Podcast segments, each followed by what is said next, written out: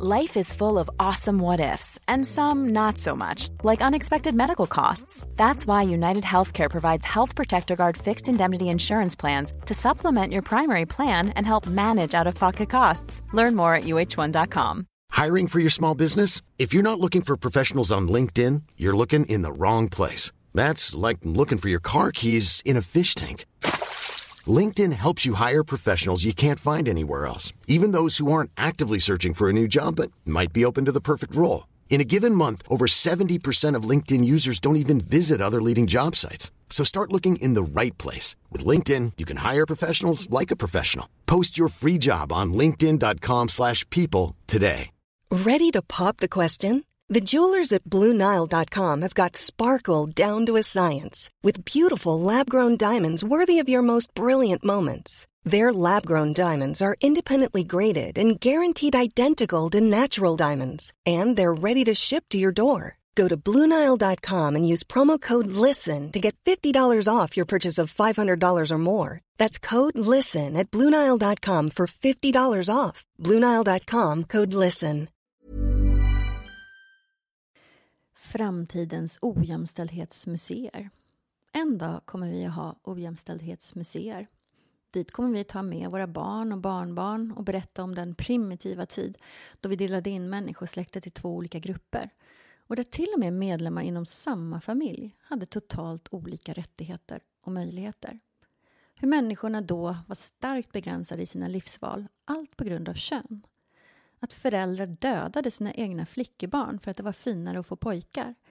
Att föräldrar tvingade sina småflickor att sluta gå i skolan för att gifta sig med äldre män och att flickor ansågs vara kostnader för familjen. Och tänk att vi på den tiden sa till våra pojkar att de inte skulle gråta utan alltid visa sig orädda. Att vi skickade iväg rädda småpojkar in i slagsmål eller konflikter för att de skulle visa sig tuffa. Hur många kände sig inte tvingade att göra saker de egentligen inte var bekväma med för att de skulle bli accepterade som riktiga män? Att män på den tiden förväntades att inte säga till när någon annan man gjorde fel, även om det var allvarligt. För då riskerade den mannen att hamna utanför gruppen. Kanske var han till och med rädd att förlora sitt jobb och möjligheten att försörja sin familj eller att själv bli utsatt för våld. Tänk kommer vi utbrista när vi går runt på ojämställdhetsmuseerna och läser om hur flickorna och pojkarna hade det förr i tiden. Vi kommer så lätt kunna se galenskapen i att först välja bort flickfoster och att det ett mindre antal överlevande flickebarn gjorde att det lång tid fanns ett överskott på pojkbarn som sedan blev ensamma och som skapade ännu mer e- elände i form av kidnappade brudar och ökad människohandel och prostitution. Hur kunde vi skapa så många problem helt i onödan? Ja, vi kommer gå där på ojämställdhetsmuseerna runt om i världen och tycka att det verkade högst märkligt att männen fick bestämma över kvinnors reproduktion i så många århundraden. Och vad var det för nytta med hela grejen egentligen? Och varför ägnade man sig i tusentals år åt att skära sönder flickors könsorgan? Något så totalt onödigt som dessutom medförde att många av flickorna och kvinnorna och deras barn dog. Hur kunde det finnas lagliga bordeller mitt i Europa så sent som på 2000-talet? Och varför fanns det ingen lagstiftning mot våldsam pornografi på den tiden? Hur kunde man ens kalla sig för demokratier när bara en femtedel av politikerna och bara en av tio världsledare var kvinnor? Varför var det inte hälften kvinnor på klimatförhandlingarna på den tiden? Och hur kunde man acceptera fredsförhandlingar med ibland noll procent kvinnor när alla redan visste att freden inte blev hållbar då? Vi kommer att gå där och skaka på huvudet och inse hur mycket lidande människorna hade gått igenom på grund av kön. Och vi kommer ha svårt att hitta några bra svar på våra barns och barnbarns frågor. Varför tyckte man så? Var människor inte så smarta på den tiden? undrar barnbarnen. Då kommer vi av oss lite i svaret. Nästan så att man skäms att man faktiskt levt då och inte gjorde större väsen av att det var som det var. Det uppfattades som normalt, hör man sig själv stapplande svara. Barnbarnens miner får dig att fundera över hur det var möjligt att tillåta så många saker som så uppenbart var så fel och dåliga för alla. Sen sitter vi där på museets café och försöker förklara men mest känner vi oss tacksamma för att vi och våra barn inte längre behöver leva i den där gammelmodiga, ineffektiva, omänskliga och omoderna, ojämställda världen. Tänk vad mycket bättre allting blev, kommer vi säga. Visade sig ju att vi precis alla fick det så mycket bättre. Hur kunde människorna ha tagit så lång tid på sig innan de förstod problemet? Det verkar så enkelt så här i efterhand. Låter det osannolikt? Nej, jag tror faktiskt inte det. För allt som inte är av godo försvinner förr eller senare i takt med att vi utvecklas, när vi lärt oss bättre. Så kommer det att bli med galenskapen att värdera och bedöma människor helt olika på grund av kön också. Att de till och med i många länder hade olika lagar för de två könen, som om det vore normalt. Vi har ju museer för massor av andra vedervärdiga galenskaper som Förintelsen, det transatlantiska slaveriet och rasbiologin. Varför tog det så lång tid? frågar ett av barnbarnen. Man hade ju redan tagit sig till månen och till Mars och uppfunnit AI och robotar men ändå inte lyckas med så enkla saker som att ha samma lagstiftning för kvinnor och män överallt eller ge alla samma möjligheter att bara få vara sig själva. Svår fråga, försöker man mumla fram samtidigt som man själv famlar efter svar på frågan. Till slut säger man jag tror att det berodde på att vi felaktigt fastnade i att prata om jämställdhet som om det vore en kvinnofråga, där bara kvinnor och flickor hade något att vinna. Samtidigt som vi bara pratade som om män och pojkar bara skulle förlora. Och det skapade rädsla och motstånd väldigt länge. Vi glömde att prata om vad män och pojkar hade att vinna på jämställdhet. När vi förstod det och började prata om jämställdhet som win-win, ja, då gick förändringen mycket snabbare. När alla förstod att vi stod på samma sida. Att det inte fanns någon könskamp utan alla fick det bättre. Att hela världen blev bättre. Det är så lätt att se nu när vi är här. Men vi är så glada att det hände så att vi kunde lämna den där tiden bakom oss. Ojämställdheten var ju inte bra för någon.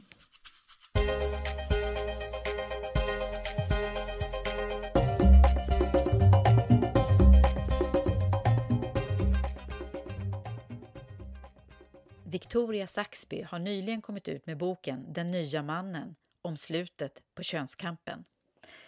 Victoria har arbetat med jämställdhetsfrågor och mänskliga rättigheter runt om i världen.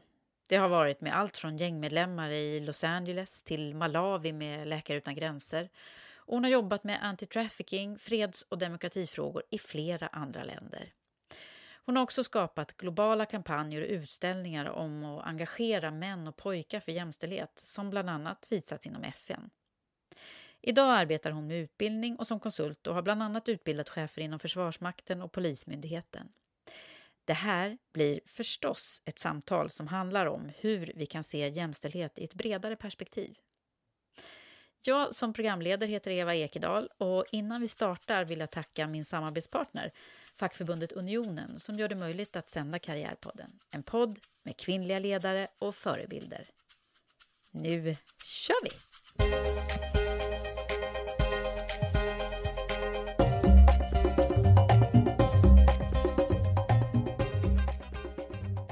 Victoria Saxby, välkommen till Karriärpodden.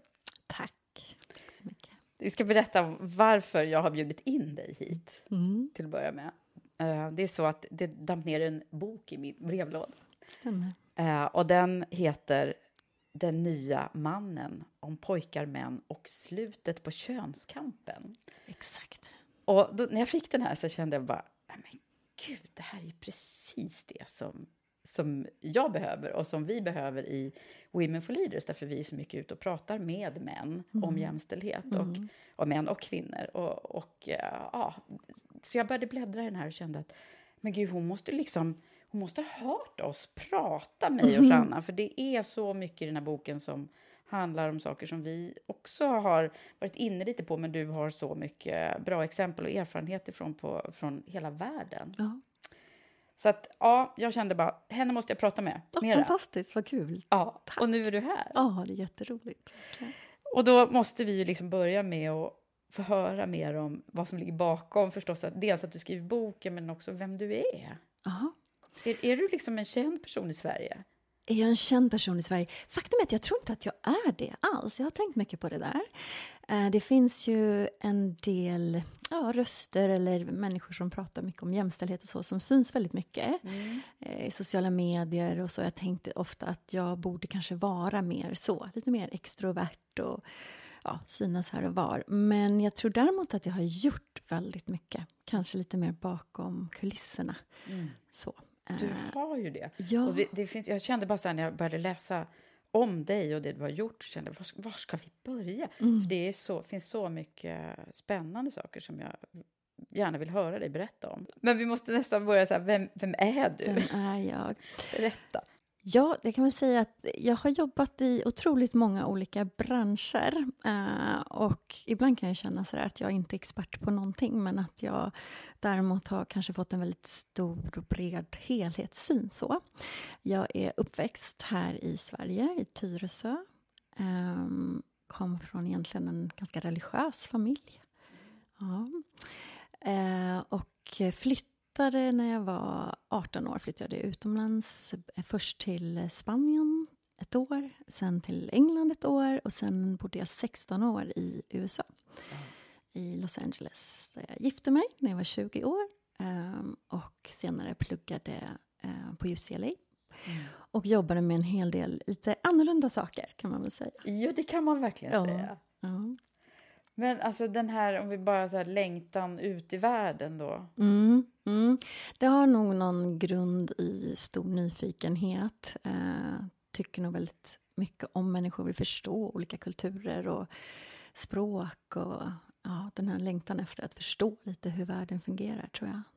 Ja. Så du bara for iväg till alla de här olika... Vad gjorde du till att börja med då? Till att börja med var det eh, egentligen att jag skulle lära mig spanska eh, på eh, universitetet där i Madrid. Sen har jag en jättedålig ursäkt, men det blev väldigt mycket så här att jag bara valde saker eh, för oftast som hade att göra med män, om jag ska vara helt ärlig. Träffade, Kärleken. Ja, kärleken. Så det var inte alls någon eh, planerad, ut, utstuderad eh, sak, utan jag träffade en, en man i Spanien som råkade bo i England.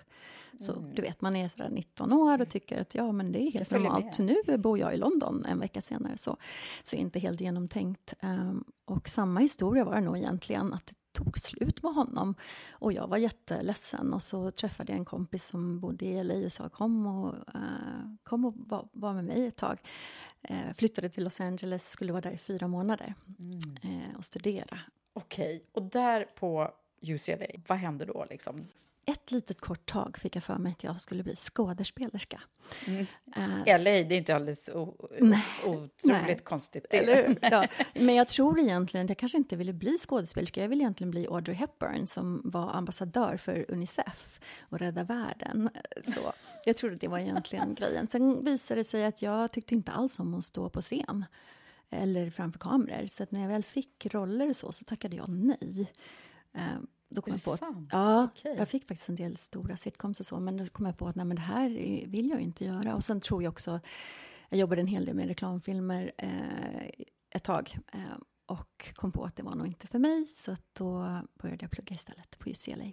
Och valde International Development Studies, som är som internationella utvecklingsstudier. Eh, och det var nog väldigt mycket det här med att man vill bidra till någonting bättre, rädda världen och sådär. Men sen tog det ungefär en vecka, tror jag, eh, när jag insåg att allt det här med utveckling och hållbarhet och eh, fattigdomsbekämpning egentligen handlar om att eh, jobba för jämställdhet, stärka kvinnor och flickor. Ah, Och så är det ju fortfarande. Jag läste precis i Svenska Dagbladet, tror jag det var, i veckan. Då var det en chef då för Afrikachefen för Världsbanken som pratade om att det här är liksom lösningen för allas vår framtid egentligen, att stärka kvinnor. Eh, ja, att man kanske har lite färre barn, det har också att göra med klimatet. Det har ju också att göra med att eh, ja, kvinnor Ja. måste ha möjligheten att själva få välja. Och det här ledde då förstås eh, in på en massa andra saker i Mm. din karriär. Precis. Eh, sen fick jag mitt första jobb inom forskning, var också på UCLA. Och det var lite speciellt, det var att jobba med gängmedlemmar. Mm. Så i fem års tid så åkte jag runt i de här kvarteren dit ingen åker om man inte har kommit vilse, i stort sett. Eh, och jobbade med gängmedlemmar. Alla var mellan 12 och 20 år. De var också föräldrar. Och det var den här tiden som jag eh, verkligen började intressera mig för maskuliniteter. Eh, och jag tror inte man kan ha en bättre skola, för det var inte riktigt så att jag läste genusteori eller maskulinitetsstudier på universitet, utan du fick åka ut och studera det på var, riktigt. ja, det var insikter jag verkligen fick som jag inte vet om man kan få på ett annat sätt. Eh, så starkt kanske att jag, ja, man satt dag ut och dag in med, med dessa unga män då framförallt. Mm. Um, och dels insåg att de kanske inte alls hade haft så mycket val som man tror. Alltså växte man upp i vissa kvarter så mm. var det i stort sett så att man blev rekryterad in i mm. gängen. Och så ser det fortfarande ut om man ser på Centralamerika. Folk flyr ju eh, i hundratusentals för gängvåld och så vidare. Eh, så ser det fortfarande ut om man tänker på terrorismen i världen. Vilka är det som går med i de här terroristgrupperna oavsett om det är IS eller Boko Haram eller eh, ja, nynazister och så. Det finns vissa starka maskulinitetsnormer, kriminella ja. gäng och så. Hur, vad, vad, gjorde du här då? Du skulle liksom studera och, och deras, eh, vad det berodde på? Och så, eh, ja, eh, pengarna kom lustigt nog från eh, National Institute of Health, som är då public health. Mm. Därför att, från ja, USA, NIH heter det. Eh, för att det är också den största gruppen som fick eh, aids ah. och hiv av en del olika anledningar. Ehm, men egentligen så var det då att man skulle försöka hjälpa dem eller se om den här intervention-studien som vi gjorde med klasser eh, kunde vända på många av de här mönstren. Då, att, eh, ja, att gå med i gäng, eh, våldet och, och framförallt då så var det att vi använde oss av att de faktiskt var unga föräldrar. Att eh, det kunde ge dem en möjlighet att ge ett annat liv till deras barn. Det var, ja. ja det som gjorde du, att de ville Du skriver ju ett helt kapitel om maskuliniteter. Mm. Eh, vad, vad, kan du liksom summera, vad, vad är det egentligen mm. och, och, eh, hur påverkar det oss? Mm. Jag tror ju att förändrade maskulinitetsnormer är lite nyckeln till precis allting. Eh, och många tänker på det här med maskuliniteter eh, lite felaktigt. Man tror att det har att göra med att, att det är något fel på män och pojkar. Och det är det absolut inte, utan det är så att det är de här normerna, eh, alltså de, man kan kalla det en socialiseringsprocess för vad vi säger till män och pojkar, eller framförallt till pojkar, att det betyder att vara en man, att vara liksom en riktig man. Och många av de budskapen som vi ger är egentligen väldigt destruktiva för män och pojkar själva. Eh, det kan handla om allt som att eh, män ska ja, Boys Don't Cry, det här med att man ska vara stark, man ska vara tuff, man ska helst inte visa andra känslor än eh, kanske ilska, eh, dominans, konkurrens, eh, mm. några sådana saker. Som, och inte visa känslor. Inte visa alla känslor och där tycker jag att man egentligen eh, tar bort en stor del av vad det betyder att vara människa. Mm. Eh, man begränsar män och pojkars frihet väldigt, väldigt starkt. Jag skulle säga att på ett sätt så har män mycket mer snäva könsnormer att leva efter än vad vi kvinnor har. Vi har ju ändå lite mer frihet mm. att vara både och. Eh, medans jag, och samtidigt så är det så att männen inte alls är medvetna om eh, att de faktiskt har ett, vad ska man säga, ett kön, ett socialt kön. För vi kvinnor blir hela tiden påminda om att vi inte är normen. Mm. Eh, så att vi är liksom det, här, det andra könet man pratar om, att vi är annorlunda. Medan då männen inte får den reflektionen eftersom att de är normen och ja, eh, då inte heller tänker kanske på hur de här könsnormerna eller stereotyperna påverkar dem. Nej. Nej. Nej, det är klart. Och vad, vad hände då? Har du något, någonting som kommer upp på näthinnan nu när du pratar om den här perioden i ditt liv, när du satt med de här ja, eh, unga eh, männen absolut, som hade hamnat fel? Absolut. Jag satt eh, ofta och tänkte, det var flera gånger som jag satt då med någon 14, 15, 16-åring eh, som, som hade faktiskt hade mördat någon för att initieras in i ett gäng till exempel. Och jag kommer speciellt en dag så satt jag på någon sängkant där med en ung kille. Han skulle in då på Juvie, som är Juvenile Detention, ungdomsfängelset. Um, och man såg ändå, nu ska jag inte minimera att man självklart har gjort någonting då, då men mm. uh, den rädslan som man kan se i de här unga pojkarnas ögon mm. inför deras framtid, och man i stort sett vet att det här kommer inte bli bra. Uh, men det var ganska länge du höll på med det här också? Ja, fem år. Så det var länge nog att man hann sätta sig in i den mm. problematiken. Och sen, jag tänkte på det att det är väldigt eh, lustigt det här med, med hur saker och ting kan komma tillbaka i senare i ens liv. För det var ju inte så att jag jobbade de här åren och tänkte, jag undrar hur det här ska gynna mig eh, framöver. Nej, vad ska Men, jag dra nytta av det här? Nej, precis. Det var ju bara någonting som jag, som jag gjorde och sen kände att det fanns någon vits med faktiskt. Man kunde verkligen förändra. Man har faktiskt halverat gängen i Los Angeles på åtta år. Mm. Eh, mycket genom community policing, att man söker upp unga pojkar. Man jobbar med after school programs, man jobbar med broken window theories. Det här med att man förebygger, helt ja, enkelt. Som jag inte jobba. tycker att vi kanske har blivit så bra med ännu i Sverige. Nej. Eh, jobba med det. Man kommer längre där alltså. Ja, det mm. tycker jag, med, med just den biten. Men eh, vad, vad, drar du mer för liksom lärdomar från den där tiden då? Som... Det förändrade faktiskt lite grann hur jag ville arbeta överhuvudtaget. För jag tror, först tänkte jag väldigt mycket att man skulle jobba emot saker. Mm. Alltså att man skulle jobba mot gäng eller mot våld och så. Jag har också jobbat med andra väldigt deprimerande saker som eh, jag jobbade för första anti-trafficking eller människohandelsorganisationen. Mm. Jag jobbade med, eh, på, på shelters eller kvinnojourer. Eh, så. Men efter ett tag så började jag fundera just när man har jobbat i fält mycket att är det här lösningen? Ska, ska man sitta här och försöka rädda varje liksom, gängkille eller kvinnor och barn som blir inlåsta på en shelter? Självklart ska mm. det här arbetet finnas när det behövs. Men jag började tänka väldigt mycket mer på förebyggande.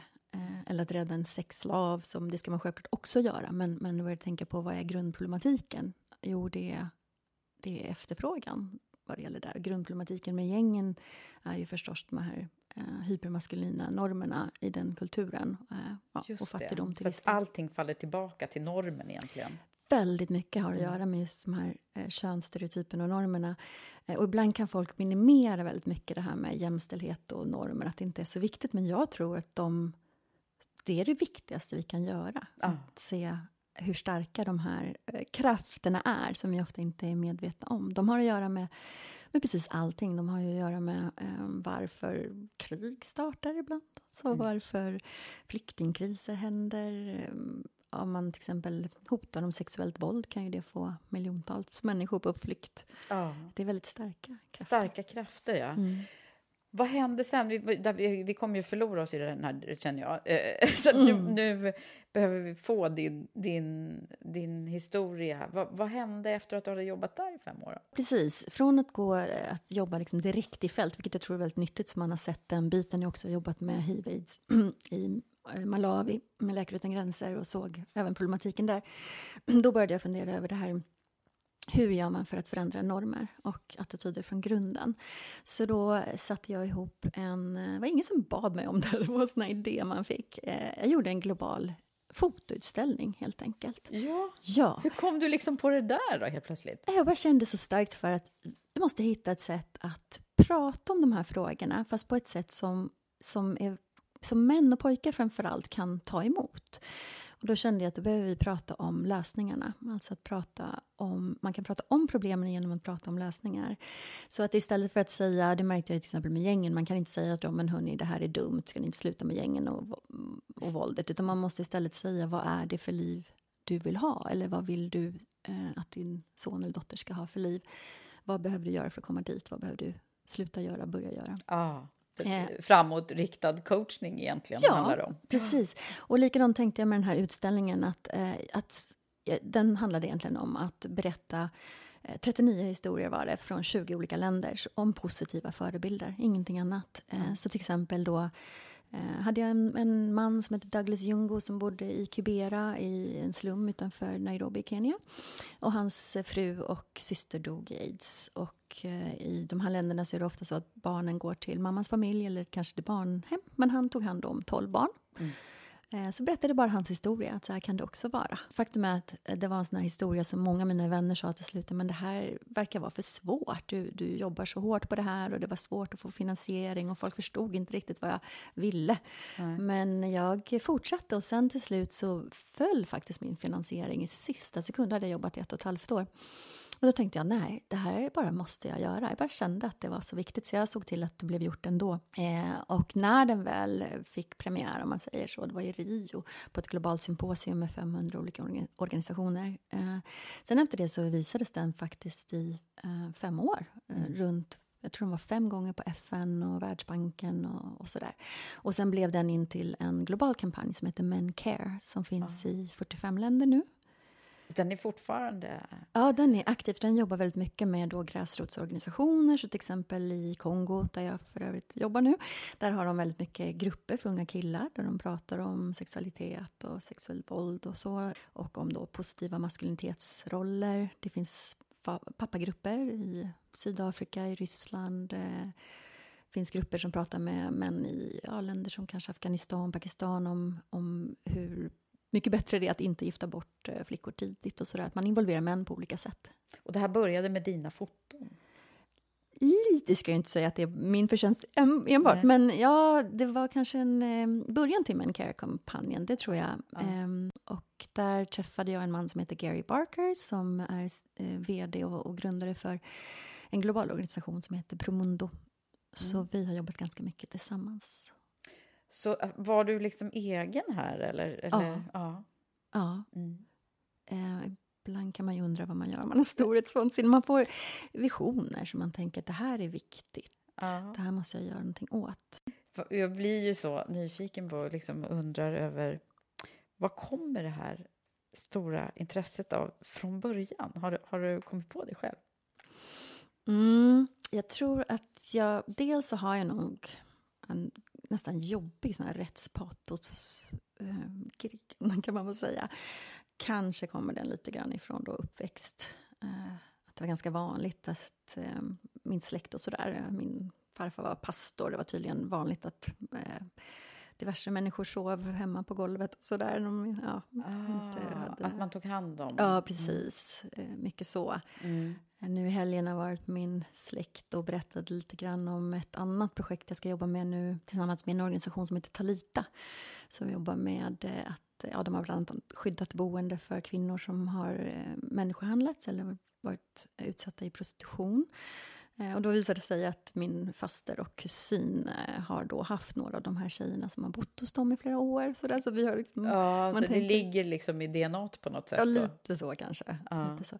En annan sak som jag faktiskt tänkte på eh, när vi pratade tidigare är det här drivkrafter och sådär. Um, ibland tror jag också att om man har varit med om mycket jobbiga saker själv, vilket jag nog haft min del av, så kan man ju ibland känna så här att eh, att det gör en svagare, att man har varit utsatt för olika saker. Men jag tror också att det gör en starkare. Att man alltså får en ganska stark empati. Mm. Eh, man vet lite hur det känns att ja, vara rädd eller att vara utsatt. Att inte um, riktigt veta vad man ska göra. Så jag tror att man har en väldigt stark förståelse. Mm. Har du såna erfarenheter själv i ryggen? Ja. Mm på olika sätt. Och, olika sätt. Ja, precis. Och det där tror jag också har varit en väldigt stark drivkraft. För jätteofta känner jag så här, vem är jag att göra det här? Mm. Vem tror jag att jag är? Lite sådär. Men eh, ja, så får man såna här inspirerande människor. Jag vet Emma Watson sa mm. en gång ett tal där på FN när hon blev ambassadör för He for She, så sa hon det här klassiska eh, If not me then who och liksom ja. eh, If not now then when. Och då får man liksom ta sig i kragen och tänka att det handlar inte riktigt om mig, Nej. utan ja, att vilja göra någonting. Ja, jag tror att alla människor har ju något, eh, vad jag hörde på Simon Sinek nu, som, mm. som pratade om det här med att vi, alla har ju ett syfte. Mm. Liksom. Mm. Det kanske är så att det är ett väldigt tydligt syfte som du har. Ja, men jag tror också sådär att all, jag tror verkligen också att alla har någonting och att man ja. kanske... Ibland tänker jag när saker och ting känns övermäktigt, för så känner jag jätteofta. Alltså jätte, jätteofta känner jag det. Så vad, vad gör jag? Mm. det kan vara allt från eh, nu då när jag, jag och en kollega, vi har jobbat på ett projekt att få in fler kvinnor i politiken i Kongo. Och det är ett ganska stort arbete. Man tänker, jaha, här är nio av tio politiker män. Det är ett, kanske ett av de sämsta länderna i världen att vara kvinna. Eh, de har 200 olika språk, 70 rebellgrupper. Eh, det är väldigt korrumperat. tänker man, men varför ska jag försöka på det här? Det verkar vara en ganska svår uppgift, liksom, svår uppgift. att lösa. Ja, och då kan man ju lätt känna att det här är övermäktigt och så. Men då får man försöka sätta sig ner och tänka så här, men ja, om jag skulle se tillbaka på mitt liv, är det här någonting som jag ändå skulle känna någon slags stolthet över att ha försökt bidra till på, på det sätt jag kan. Då får man liksom kavla upp armarna och tänka, men ja, jag gör så gott jag kan. Ah. Så mycket av fältarbetet så skedde då i USA eh, och även då att jag började göra de här utställningarna som turnerade runt. Eh, sen flyttade jag till Sverige. Eh, och det var för att vi, ja, det var faktiskt min exman som ville bo i Europa. Mm. Jag var ganska känner mig ganska amerikaniserad om jag ska vara helt ärlig. Och kan ibland fortfarande göra det. Kan ibland känner fortfarande att även om jag är svensk ska jag tänka så här, oj nu måste jag bete mig. Jag måste bete mig som man gör enligt svenska normer. Ja, jag får liksom tänka till lite. Det är lustigt, men det var väl de här formativa åren. Mm. Men jag flyttade till Sverige eh, och där var jag lite lost ett tag, måste jag erkänna. Jag kände lite sådär, jaha, eh, passade inte riktigt in, visste inte riktigt vad jag skulle göra, men, men fortsatte jobba med de här utställningarna. Eh, så det var inte riktigt som jag bodde i Sverige kan man nästan säga. Nej, för du reste mycket under tiden? Ja, eller det var just att jag gjorde de här, fort, fortsatte jobba med, med kampanjerna och ja. så. Mm, mycket utomlands. Men eh, sen eh, så fick jag ett jobb i politiken. Så det blev en tvärt eh, annorlunda sätt att arbeta kan man väl säga. Så. Ja, men också påverka då. Ja, precis. Så lite från fält till mer global policy och social advocacy, så påverkansarbeten till mer praktisk politik. Och det ja. är jag superglad för att jag hade de åren. Sju år jobbade jag då inom politiken. Just det, uh, som politisk sakkunnig. Precis, jämställdhetspolitisk sakkunnig. Mm. Um, och jobbade också, jag satt också med i partiets uh, internationella kommitté, så en del just utrikes och frågor också. Just det. Mm. Och då, vilket parti var det? Centerpartiet. Centerpartiet. Jag brukar alltid säga det när jag föreläser, så fort man säger jobbat i politiken, då sitter alla bara och funderar på vilket parti. Ja, jag menar det. Det är lika bra, man får reda på det. Det är lika bra att man säger ja, det. Men hur var det då? Då hamnade du liksom i en helt annan eh, kontext. Helt annan värld och ja. också lärorikt. Eh, det kan jag kanske säga som ett litet tips. En dag var det att var någon som frågade mig om jag skulle göra eh, just en annan uppgift. Och sa jag, men det där kan inte jag, sa jag. Och så sa den personen, ja men vad synd att du inte kan lära dig heller. Nej. Och det tyckte jag var så bra svar. Att sådär, allt man gör är ja. ju ofta liksom nytt. Ja, eh, det är klart att det är. Ja, precis. Så att eh, man kan lära sig allt. Men politiken, det, för det första ska jag faktiskt säga att det var en fantastisk arbetsplats. Um, oerhört lärorik och en väldigt, väldigt härlig grupp. Jag har inte haft så jättemånga så här lång, längre anställningar. Jag har hittat på mycket projekt. Mm. Men det var lite som att ha en familj, så det var på ett sätt svårt att, att lämna det. För det var en viss, en viss trygghet och eh, sammanhörighet som jag kanske kan sakna som egen, som konsult. Vad gör man när man är eh, politisk sakkunnig i de här frågorna? Liksom? Ja, man, eh, man får göra väldigt mycket. Eh, tjänstemän får faktiskt göra väldigt mycket inom politiken. Så att om man ser någonting som man tycker är ett problem så kan man lyfta det. Man skriver ju motioner, både riksdagsmotioner, politiska då partimotioner, resolutioner i de internationella ja, EU sammanhang och även i, i internationella samarbeten. Man skriver mycket debattartiklar. Eh, ja, man Så kan... ditt skrivande fick extra mycket flyt här då? Jag skrev oerhört mycket. Jag kom fram till att jag hade skrivit 400 publicerade debattartiklar och insändare på de åren. Mm. Så det gav dig There's never been a faster or easier way to start your weight loss journey than with PlushCare.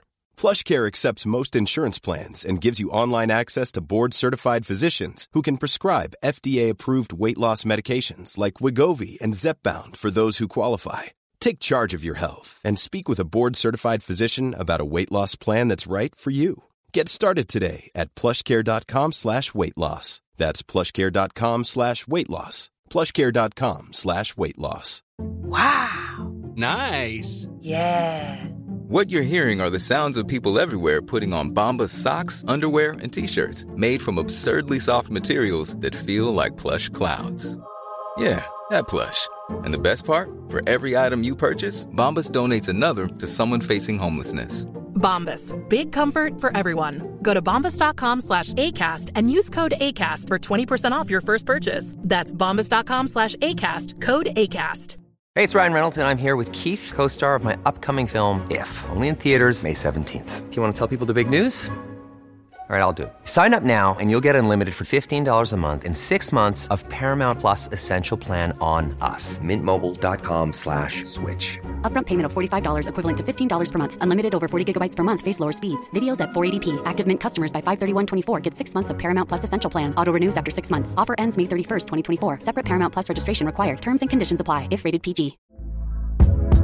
Hey there, it's Michelle Norris. I'm host of a podcast called Your Mama's Kitchen. When I travel, I'm usually looking for a way to find a taste of home when I'm not at home. And one of the things I love to do when I am at home is entertain. And Airbnb allows me to do that. When I was in California recently, I rented a house that had a great kitchen. And when we were sitting around the table, we're all thinking, we're in someone else's house. Someone could be in all of our homes as well. If you have a home, but you're not always at home, you have an Airbnb. Your home might be worth more than you think. Find out how much at airbnb.com/slash host. Many of us have those stubborn pounds that seem impossible to lose, no matter how good we eat or how hard we work out. My solution is PlushCare. PlushCare is a leading telehealth provider with doctors who are there for you day and night to partner with you in your weight loss journey. They can prescribe FDA-approved weight loss medications like Wagovi and Zepbound for those who qualify.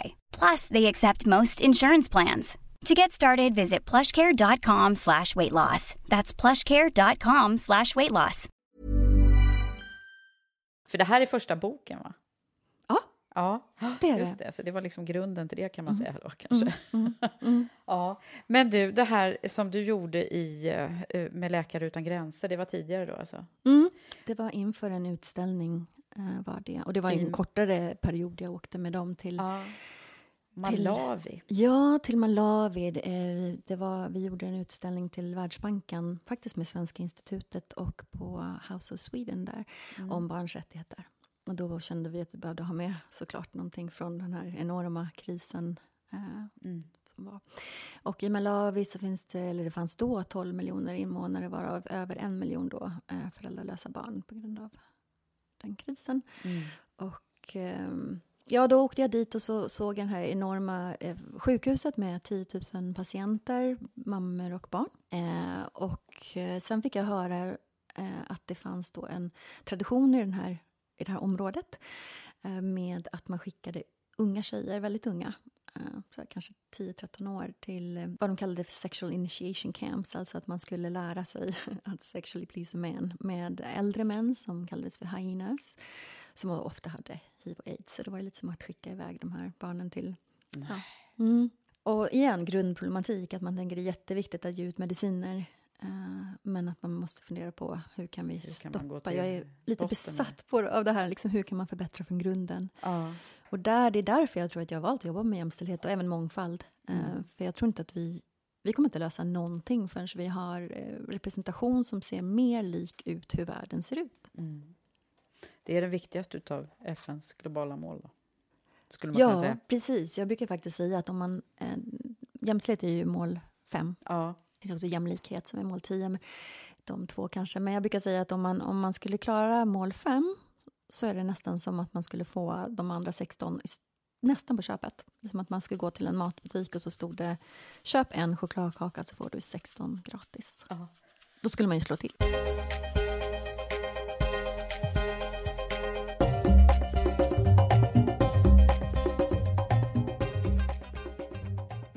Okej, Victoria, men vad, vad har du gjort sen du slutade som politisk sakkunnig i Centerpartiet? Um, Det började faktiskt med att jag fick eh, förfrågan av Försvarsmakten när jag fortfarande eh, jobbade i politiken då, om jag ville bli vad som kallas för gender coach. Eh, alltså ja, chefscoach, just jämställdhet och, och mångfaldsfrågor eh, för ledningen i Försvarsmakten, eh, som jag gjorde då i början vid sidan av. Så.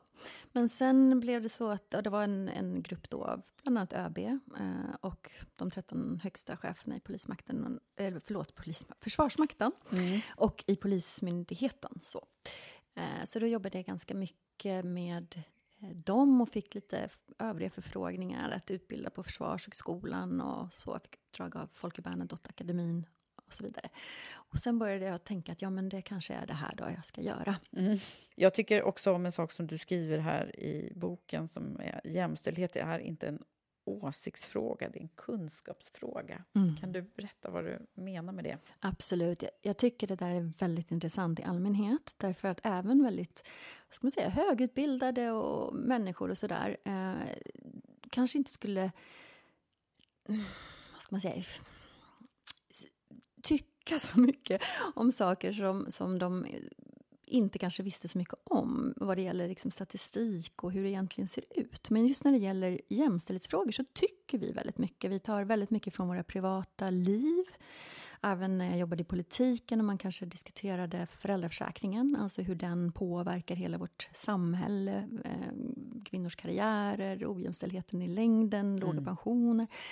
Så, så hamnar man ändå på något individnivå där. Att det blev väldigt så här, nej men när jag var föräldraledig eller när jag och Lena eller jag och Kalle eh, att man inte ser till helheten. Eh, mm. Eh, hur, hur ser det här egentligen ut? Eh, så så att jag, eh, jag brukar ofta ha ett litet quiz när jag mm. föreläser. Mm. Just om, om det här med myten om jämställdhet. och då ställer jag olika frågor. det kan vara allt från att Ja, hur många fler veckor per år jobbar kvinnor obetalt? Eh, och sen kommer en följdfråga på det. Hur många procent av skilsmässorna initieras av kvinnor? Mm. Och där brukar det finnas ett visst sammanhang. Ja, precis. så, eh, men även då vad det gäller företagande, alltså innovationskraft och så. Eh, till exempel så är det bara en procent av allt riskkapital i Sverige. Mm. Enorma pengar Precis. som går till kvinnor. Mm. Det är förfärligt. Och det är mm. inte bara dåligt för kvinnor, det är dåligt för det, det där får jag med mig från politiken, att jag hela tiden tänker på samhällsekonomi och vår gemensamma välfärd och allt det här. Eh, konkurrenskraften för Sverige. Vilka innovationer missar vi inte? Ja, precis. Och jag tänker också på det som du... Eh, alltså jag jobbar ju också med att vara ute och träffa företagen och prata om jämställdhet mm. och föreläser i det. Men, och då möts man ju ganska ofta av att eh, ja men vadå, vi som är så jämställda här i Sverige. Ja. Eh, vi är bäst i världen. Precis, mm. precis. Och där har du så himla många bra siffror och exempel jämfört då med de, de, framförallt din internationella erfarenhet. Ja. Hur ligger vi egentligen till?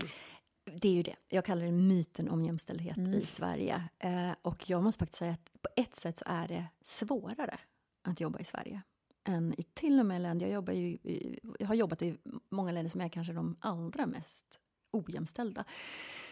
Eh, jag har jobbat i Mali till exempel, det, och då Kongo. Men i Ukraina har man också 11% kvinnor i politiken. och sådär. Mm. Men i de här länderna ska man ju prata om ojämställdheten för att alla vet om att det är ojämställt. Man kommer i alla fall förbi den ja, pucken först.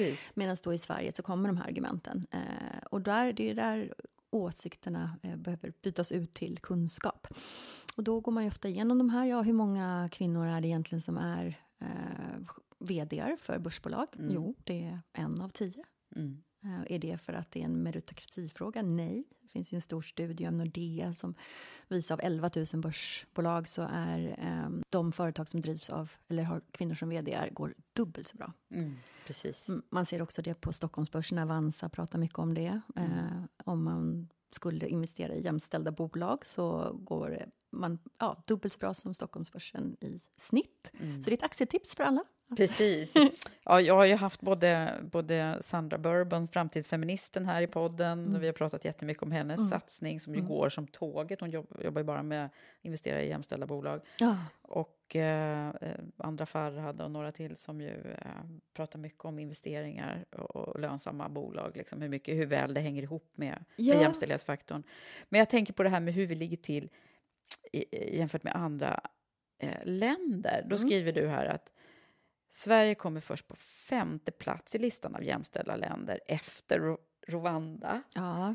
Och eh, vad, vad, vad, är det mer för länder som ligger liksom före oss som man nästan... Ja, då är det kanske de, det är Norge och Finland och så som det är. Ja. Eh, Island förstås, Island är bäst. Eh, så är det. Rwanda har betydligt fler kvinnor i eh, politiken. Sen mm. så är det klart att det finns eh, stora problem i Rwanda på andra sätt. Ja, eh, just aborträtt och så mm. vidare. Eh, och det är klart att Sverige, man ska inte heller säga att, in, att vi inte har kommit långt. Och det har vi med tanke på att vi har alltså vi kämpat för mm. varje rättighet som finns. Så är det. Men vi är långt ifrån så bra som vi tror. Och jag skulle säga framför allt i näringslivet. Mm. Eh, och det har att göra med att det är där pengarna finns i Sverige. Man ser en ganska stor koppling till eh, länder som har eh, alltså mycket pengar i politiken. Eh, där är det ju väldigt man, mansdominerat. I Sverige är det inte mycket pengar i politiken. Dels för att det inte har mycket korruption och hög transparens. Och, mm. ja, det är inte... Nej. Precis. Eh, men däremot i näringslivet då så ser vi en väldig eh, väldig brist på kvinnor och det finns otroligt många länder som är mycket, mycket bättre. Eh, USA, Kina, Spanien. Ja, som, som har, man kanske skulle tro då att det fanns färre kvinnor. Men ja. där tror jag att det kanske har lite mer med meritokrati faktiskt att göra. Vem, mm. vem är egentligen bäst? Och här i Sverige har vi en ganska, ganska informellt sätt att ja, det är ofta folk man känner och, och, och så rekryterar. Vi har mindre arbetsprover i Sverige. Mm, just det. Det har jag tänkt väldigt mycket på. För mm. jag, innan jag flyttade hit så har jag aldrig varit med om att man sökte ett jobb utan att behöva göra arbetsprover och verkligen visa vad man kunde. Det är märkligt att inte det har blivit mer eh, gångbart. Eh, säger jag som har jobbat med rekrytering i 20 år. Men, mm. det, men det, det är faktiskt inte så vanligt eh, att det är så. Mm. Du, eh, nej, men sen tänker jag på allt det här från, du, du listar en massa siffror här, man måste nästan liksom läsa boken för att hänga med här nu, men, mm. men Sverige kom först på 38 plats vad gäller kvinnor i ledningsposition positioner. Mm, eh, och har 35 procent, långt efter länder som Jamaica, Colombia, Filippinerna, Lettland, Guatemala. Alltså länder som man kanske i normala fall inte kopplar till ja. att de skulle vara liksom före oss. Det. Så det beror, liksom, det beror på vad man mäter här också. Det beror väldigt mycket på, precis som du säger, Ukraina, Ryssland, Botswana, Kuba, Brasilien, El Salvador, USA, ja. Madagaskar. Det är inte länder som vi tänker så, men de har eh, fler kvinnor på ja. just eh, ledarpositioner. Likadant professorer har jag skrivit här. I Sverige är ju endast 27 procent av alla professorer kvinnor. Och i länder som Kazakstan, Vitryssland, Mongoliet, Azerbajdzjan, Armenien, Belize, Bermuda, Albanien och Turkmenistan så har de mellan 50 och 68 procent. Ja. Mm. ja, men det är lite sådär tankeväckande ändå att liksom, mm. ja, Mm. Vi ska ta det där med en nypa salt. Vi har en hel del kvar att göra här också. Vi är fortfarande det enda landet som inte har haft en, en kvinnlig statsminister. Ja, eh, eller enda landet, enda landet i Norden i alla fall eh, är det ju. Ja, och över 70 länder i världen har ju haft kvinnor som högsta ledare. Ja, mm. ja. Du, eh, nu ska vi också väva in, vi kan ju prata om jämställdhet hela den här podden, eh, mm. och det gör vi ju, det ja. gör man ju när man träffar dig. Mm. Men eh, jag tänker också, nu när du har börjat jobba mer i Sverige mm. och, och, med svenska företag och ledningsgrupper och försvaret och polisen och allt det där mm. spännande arbete du gör, vad är det du, vad är det du ser eh, som också gav dig kraft att skriva boken? Igen, jag, jag, tror att jag, jag har väl faktiskt en vision om det här med att jag tror att om vi hade ja, Sheryl Sandberg var det som sa som CEO för Facebook, hon brukar säga det där med att om vi hade eh, kvinnor som ledde hälften av världens företag och männen som skötte hälften av hemmen och barnen, mm. så skulle vi ha en mycket bättre värld. Mm. Och det där tror jag på så starkt. Uh, så att, ja, det är väl det som jag vill förmedla också till, till företagen. Och, eh, ofta är det ju faktiskt så att många, många vill ju förändra. Mm. Det är inte riktigt sant att, att, det finns en, att det bara handlar om ett motstånd och rädsla och så. Det, den biten finns också. Eh, därför brukar jag också prata om att vi måste se på, på alla de här frågorna eh, att inte som nollsummespel, alltså inte så att om du tar en bit av pajen så finns det ingen kvar till mig, utan att, att företag kan ju bli mer innovativa, mer framgångsrika, tjäna mer pengar, expandera på nya marknader och sådär. Så man tar bort den här rädslan från att det bara finns så många platser på toppen, om man säger så. Mm. Det är en, eh, en bit. Eh, men sen också att, att det är mycket, av, mycket av de här frågorna handlar ju om saker som är väldigt svåra att se. Eh, så jag brukar säga att man ska synliggöra det osynliga. Så att varför är det här arbetet så svårt? Det är ju just att vi ofta inte ser Vad det är som är problemet? Precis, mm. precis. Och många ledare och, och, ledningsgrupper de sätter ofta, de går liksom ett steg för långt för snabbt. De sätter kanske numerära mål och det är ju toppen. Men sen kanske missar den här biten om man säger alltid så här, ja men kompetens ska vara det som gäller men kanske in, inte riktigt har bottnat i vad är det egentligen som gör att vi då ser en del människor, en, en viss typ, som mer kompetenta eller mm. mer typiska ledare och missar andra. Det kan ju vara de här normerna. Mm. Vem ser vi som en typisk ledare och är det verkligen sant? Precis. Uh, att det också uh, att, att, att det så mycket handlar om det som sitter i kulturen mm. och vilka som är kulturbärare då och, och, vad ledarskapet står för. Precis. Ja. Och också kanske jag kan se en ganska stor diskrepans tyvärr ibland mellan det här att, att förstå hur, hur stor del kulturen har att göra med eh, företagets framgångar egentligen. För det är ju mm. som man är ju, ens medarbetare är ju ens främsta tillgång. Ja. Absolut, och man kanske behöver jobba mycket, betydligt mer på kulturen för att lyckas uppnå de här numerära målen till exempel. Exakt, att det ja. hänger så väl ihop. Både attrahera och behålla, eh, ja, ofta då kvinnor. Ja, mm. men jag tycker att du har ett sånt härligt anslag att, eh, att det är liksom att, att eh, slutet på könskampen, det handlar liksom inte om att kvinnorna ska bli vinnare och männen förlorare, Precis. utan att vi liksom blir, vi vinner på den här jämställdhetskulturen eh, allihopa. Ja. Och det var så härligt, du skriver ju om, om, om vad den nya mannen liksom, eh, ska vinna på det här då. Ja. Och då är det alltifrån mer intima relationer, mer kärlek, till och med bättre sex. Ja, mer det är liksom sex. Eh, bättre relation till dina barn, eh, får ett liv med mer lycka, välmående. Mm. Det är ju fantastiskt. Ja, bättre Om, hälsa, hälsa. man lever längre. Ja. Mm, ganska bra saker. Ja, det, det, det, här måste väl alla gå igång på? Ja, men jag, jag, tror att det här är faktiskt, det här är verkligen kärnan. Eh, därför att om jag ska säga någonting som man kanske har gjort fel om man säger så, mm. i jämställdhetskampen eller liksom det här. Det kanske är att vi hela tiden pratar om allt bra män har eh, och då liksom hur mycket sämre kvinnorna har, mm. vilket till många, på många sätt absolut är sant. Men, men att vi glömmer att berätta om vad männen och pojkarna har att vinna. Om man aldrig berättar om det, varför skulle man vilja ändra ja. eller förändra någonting? Ja. Eh, så att vi måste bli betydligt bättre på att, att berätta om alla vinster ja. Eh, för dem personligen, eh, i sina privatliv, men även i karriären. Alltså man blir en bättre chef. Mm. Du pratar om moderna Precis! Ja. Och det var så roligt, vi pratar ju jättemycket om det ja. och så har du skrivit ett helt kapitel ett helt moderna ledarskapet. Ja. Jag bara kände, ja. hon måste lyssna på oss, men det, det, det, det har du säkert inte gjort, utan det handlar ju om att du själv har ringat in det. Eh, och då ska du få den frågan som jag ställer till alla eh, i podden, nämligen vad eh, när vi pratar i moderna ledarskap så mm. försöker vi också blicka liksom framåt mm. en hel del. Mm. Och tänker liksom, vad är det man behöver göra i framtiden ännu mer av? Jag tror att um, man pratar ju oftast om kvinnligt och manligt ledarskap, men jag är inte helt säker på att det här handlar egentligen om, man ska säga, biologiska skillnader. För att man kan ju se i vissa studier att, att kvinnor och män, um, om de beter sig likadant, så tolkas det väldigt olika. Man kanske tänker om en, en, mans ledarskap, om han är tydlig och direkt och rak så är det liksom ledarskapsegenskaper. Men om kvinnan gör någonting liknande så är hon eh, pushig, aggressiv och mm. kanske mm. bitchy. Sådär. Så ibland tror jag att, att eh, där är det bara att vi tolkar samma beteende olika.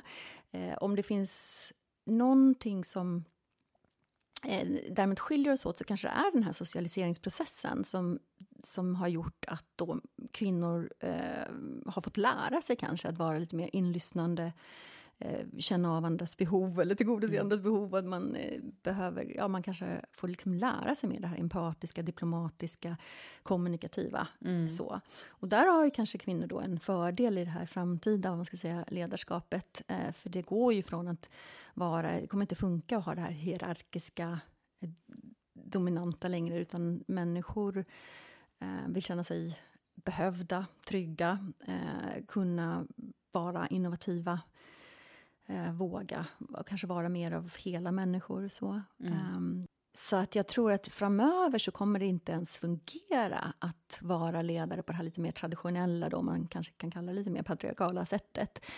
Eh, folk väljer också arbete nu, väldigt, det märker jag väldigt mycket när jag är ute och jobbar, att det är inte bara lön eh, som gäller. Eh, kanske inte ens bara status längre, utan man vill känna stolthet över vad man jobbar. Mm. Eh, så värderingar är ju betydligt starkare.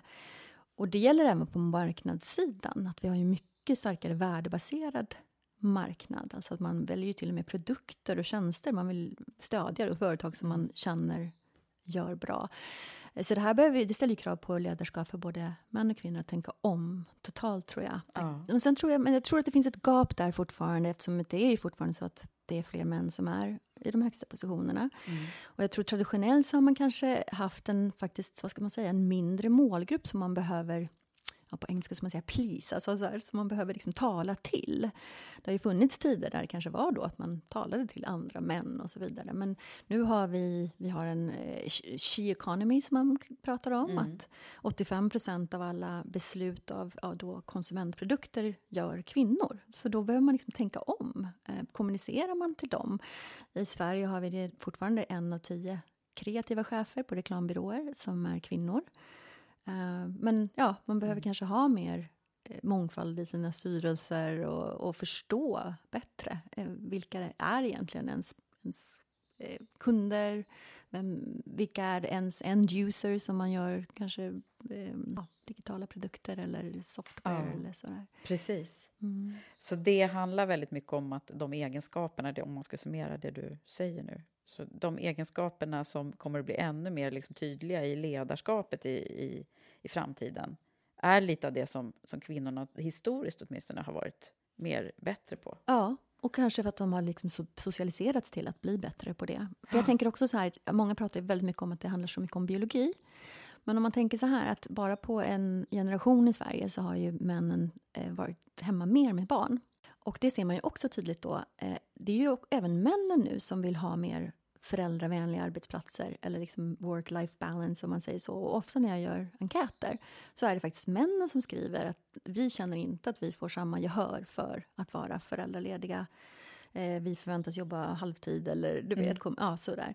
Eh, men när de då har fått vad ska man säga, möjligheten att vara nära sina barn från första början så omprioriterar ju de mm. vad de tycker är viktigt. Mm. Så, så det är också det här som gör win-win-biten av att, att det kommer också förändra. Ja. Mm.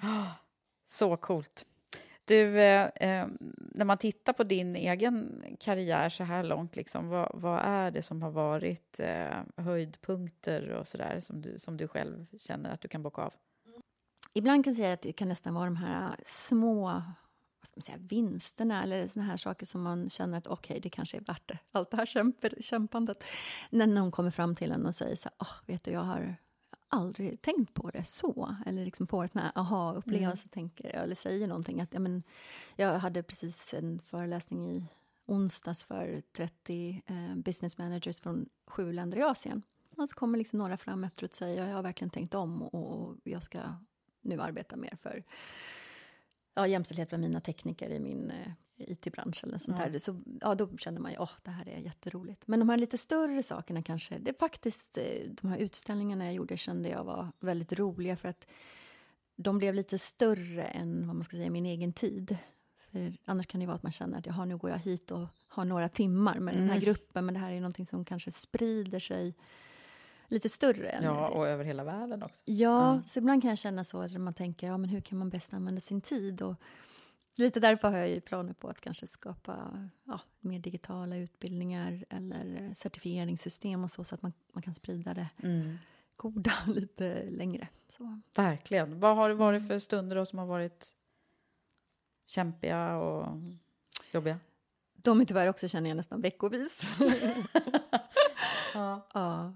Uh, ja, jag har ju sagt till dig lite kort uh, precis innan vi började att uh, jag kan känna att det är verkligen inte den lättaste branschen att vara i. Ibland kan jag tänka varför utsätter jag mig för det här? För det känns lite som att man inte jobbar mot någonting men att, att det finns ett visst motstånd, en viss oförståelse för mm. varför det här är bra som, som gör att det, det är inte det lättaste att, att ta tag i, kan man väl säga.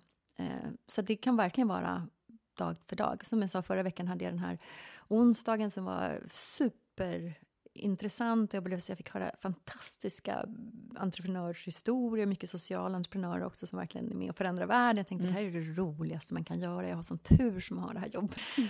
Och sen nästa dag så ja, var jag i en viss annan eh, ja, ledningsgrupp och kände ett visst ja, motstånd mm. sådär, som var ganska svårt att hantera. Och då kan mm. man tänka, ja, är det...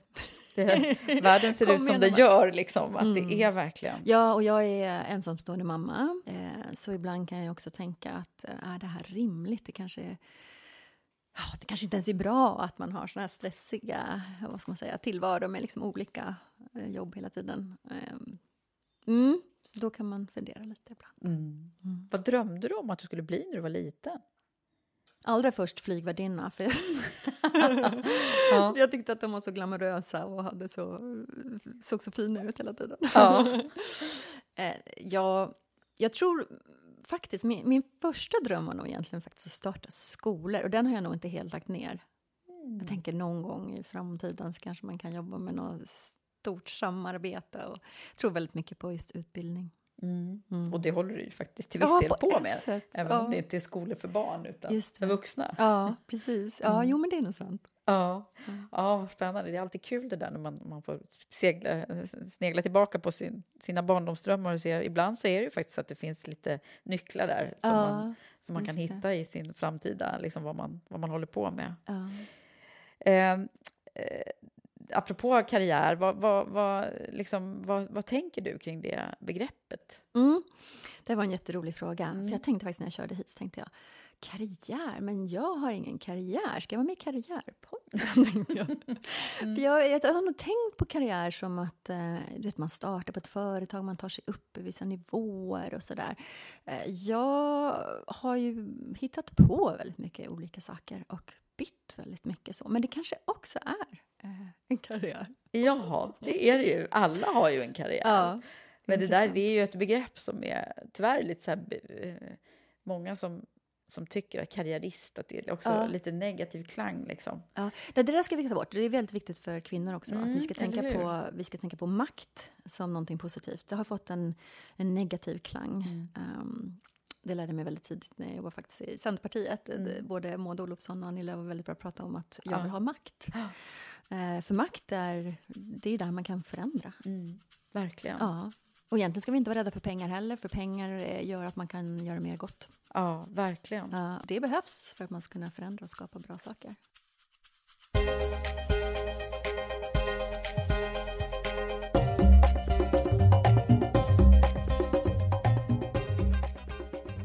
Okej, eh, du ska också få en fråga faktiskt mm. som du inte har fått höra innan som Oj. kommer ifrån eh, min samarbetspartner mm. Unionen. Mm. Och eh, de har ju då förstått vad du håller på med. Så, och det är möjligt att vi har varit inne på det här lite tidigare. Men eh, de säger så här. Du har jobbat med jämställdhet i olika delar av världen. Mm. På vilket område ligger vi före och var ligger vi efter? Ja, vi ligger ju före i eh, till exempel då att män, vi har förstått att det är väldigt viktigt att män får tid med barn. Därför att det hänger ihop. Vi kan inte bara få ut kvinnorna i arbetslivet. Mm. Eh, och inte få hem männen, om man säger så. så där. Det, är en, det kan en, vi ändå... Ja, det är en nyckelfråga. Sen mm. är det klart att vi inte har kommit hela vägen. Vi håller fortfarande på och dividerar eh, mm. om att vi ska välja själva. Det tror jag också att jag skrev om i boken. Men grejen är att alla väljer enligt normen. Mm. Mm. Det är inte så att vi har liksom biologiskt förändrat på de här 30 åren. Utan, eh, förut var det bara kvinnor. Sen kom en månad, tog man ut så mycket två månader säger man att det är bra nu, men vi, vill, vi behöver inte gå längre. Mm. Men sen är det nästan ingen som vill gå tillbaka. Jag har faktiskt aldrig hört någon som säger när det var bättre förr. För Nej. det visade sig att det var bättre nu. Precis. Så. Ja. Men vi människor eh, vi är inte så fritänkande som vi tror. Det vi gör mycket. Så det är en sak som vi gör bättre. Vi är också ganska bra på att ha eh, kvinnor på, eh, i, på, i politiken. Mm. Det som vi inte är lika bra på, det var frågan, eller hur? Mm. Ja. Uh, kvinnor i näringslivet. Mm. Um, absolut. Um, och på toppositionerna? På toppositionerna finns en... Uh, ja. De brukar prata om glastaket, men jag hittade en intressant, ett citat som jag också skrev med i boken. Och det var att det kanske inte bara är ett glastak, utan det kanske är stopp i rören. Alltså att det är från början, att det verkligen handlar om de här normerna och attityderna mm. som vi måste få bukt med. För hade det inte varit så, så hade vi ju redan sett en mer jämställd eh, ledning. Så. Mm, bra. Mm. Då är, har Unionen fått svar på det. Eller är det något mer som du tycker att vi ja, kanske, ligger efter kanske, på? Jag, jag tror, tror, att vi kanske måste bli lite mer ödmjuka och uh, lära oss mer om vad som faktiskt inte är uh, så jämställt här. Att mm. vi kanske ska komma bort från den här myten lite grann så ja. att vi kan se det. Och, och igen, jämställdhet ha, går ju alltid åt båda hållen. Det är jag väldigt noga med att förmedla att det är alltså inte en kvinnofråga, utan det handlar om män och kvinnor. Till exempel så är en väldigt stor jämställdhetsfråga i Sverige att väldigt få eh, killar läser vidare på universitetet. Mm. I år var det en av tre som, alltså högskolansökningar som kom från killar. Det här är ett jätteproblem. Mm. Eh, och det är väldigt, väldigt noga med också att säga. Jag gillar egentligen inte när man säger så här, the future is female, att, att liksom det ska bli som du sa, att det ska vara kvinnorna nu. För det är ju inte så vi vill ha det. Alltså mångfald handlar ju om att vi alla är representerade. Så det är viktigt att ingen liksom faller bakom, för det blir inte bra för någon. Nej. Nej. Har du någon universallösning eller? Ja, jag har ju det. Ja. Jag har ju det. Gud vad bra. Ja, men det är det här. Kan vi inte ta den nu? Ja, precis. Nej, men det är ju det här väldigt, väldigt basala egentligen, att vi ska, eh, ja, få kvinnorna på de högre, alla positioner och männen på eh, att vara hemma mer egentligen, att vi delar lika åt mm. båda hållen och att det verkligen leder till alla de här bra sakerna som du sa, alltså att att männen kommer att vara lyckligare, ha mer meningsfullhet. Det finns ju massa studier som visar att män i norra Europa är mycket lyckligare än män i andra länder, även i Sydeuropa. Mm. Eh, det kan vara att om man har liksom mer lycka i både familj och eh, karriär, så om det går dåligt på en, ett håll om man säger så, så, så har man liksom ett starkt nätverk någon annanstans. Och sen så är det ju så att vad är det som ofta spelar roll när man blir äldre kanske? Det är att ha bra relationer, att vara nära sina barn och sånt där som man kanske annars då eh, missar. Men även, det kan ju också vara många länder som har, där männen faktiskt har en väldigt stark försörjningsbörda och den psykiska pressen av det som, som faktiskt underlättar med om man har två inkomster. Ja. Så man måste verkligen hela tiden se på de här vinsterna åt båda hållen. Win-win-lösningen. Ja, ja. Men sen tror jag också att man, om man just hur gör man det? Då, då är det ju att man ska liksom lära sig att det finns ju sätt att jämställdhetsintegrera, att jobba med mångfald som är väldigt strategiska, så att det är en kunskap också.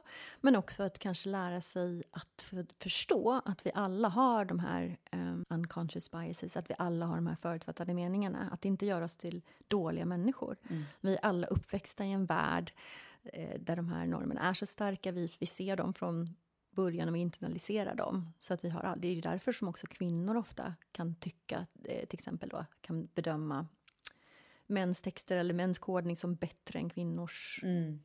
För att man har en viss idé. Tack så jättemycket för att du har varit med mig idag i podden. Tack för att jag fick vara här. Jätteroligt. Tack Victoria och stort, stort lycka till. Hoppas att du som har lyssnat fick riktigt mycket i dig och blev inspirerad. Och du, du har väl läst om vårt flaggskeppsprogram, Premium Leadership Program? Det finns ett fåtal platser kvar, så är du intresserad, gå in och läs och ansök på womenforleaders.com. Har du också sett att vi har startat en ny Facebookgrupp? Den heter Karriärkvinnor Paying It Forward. Där kan du gå med. Till sist vill jag rikta ett tack till Unionen som verkar för ett jämställt näringsliv för alla. Läs mer på unionenopinion.se eller följ Unionen Sverige i sociala medier.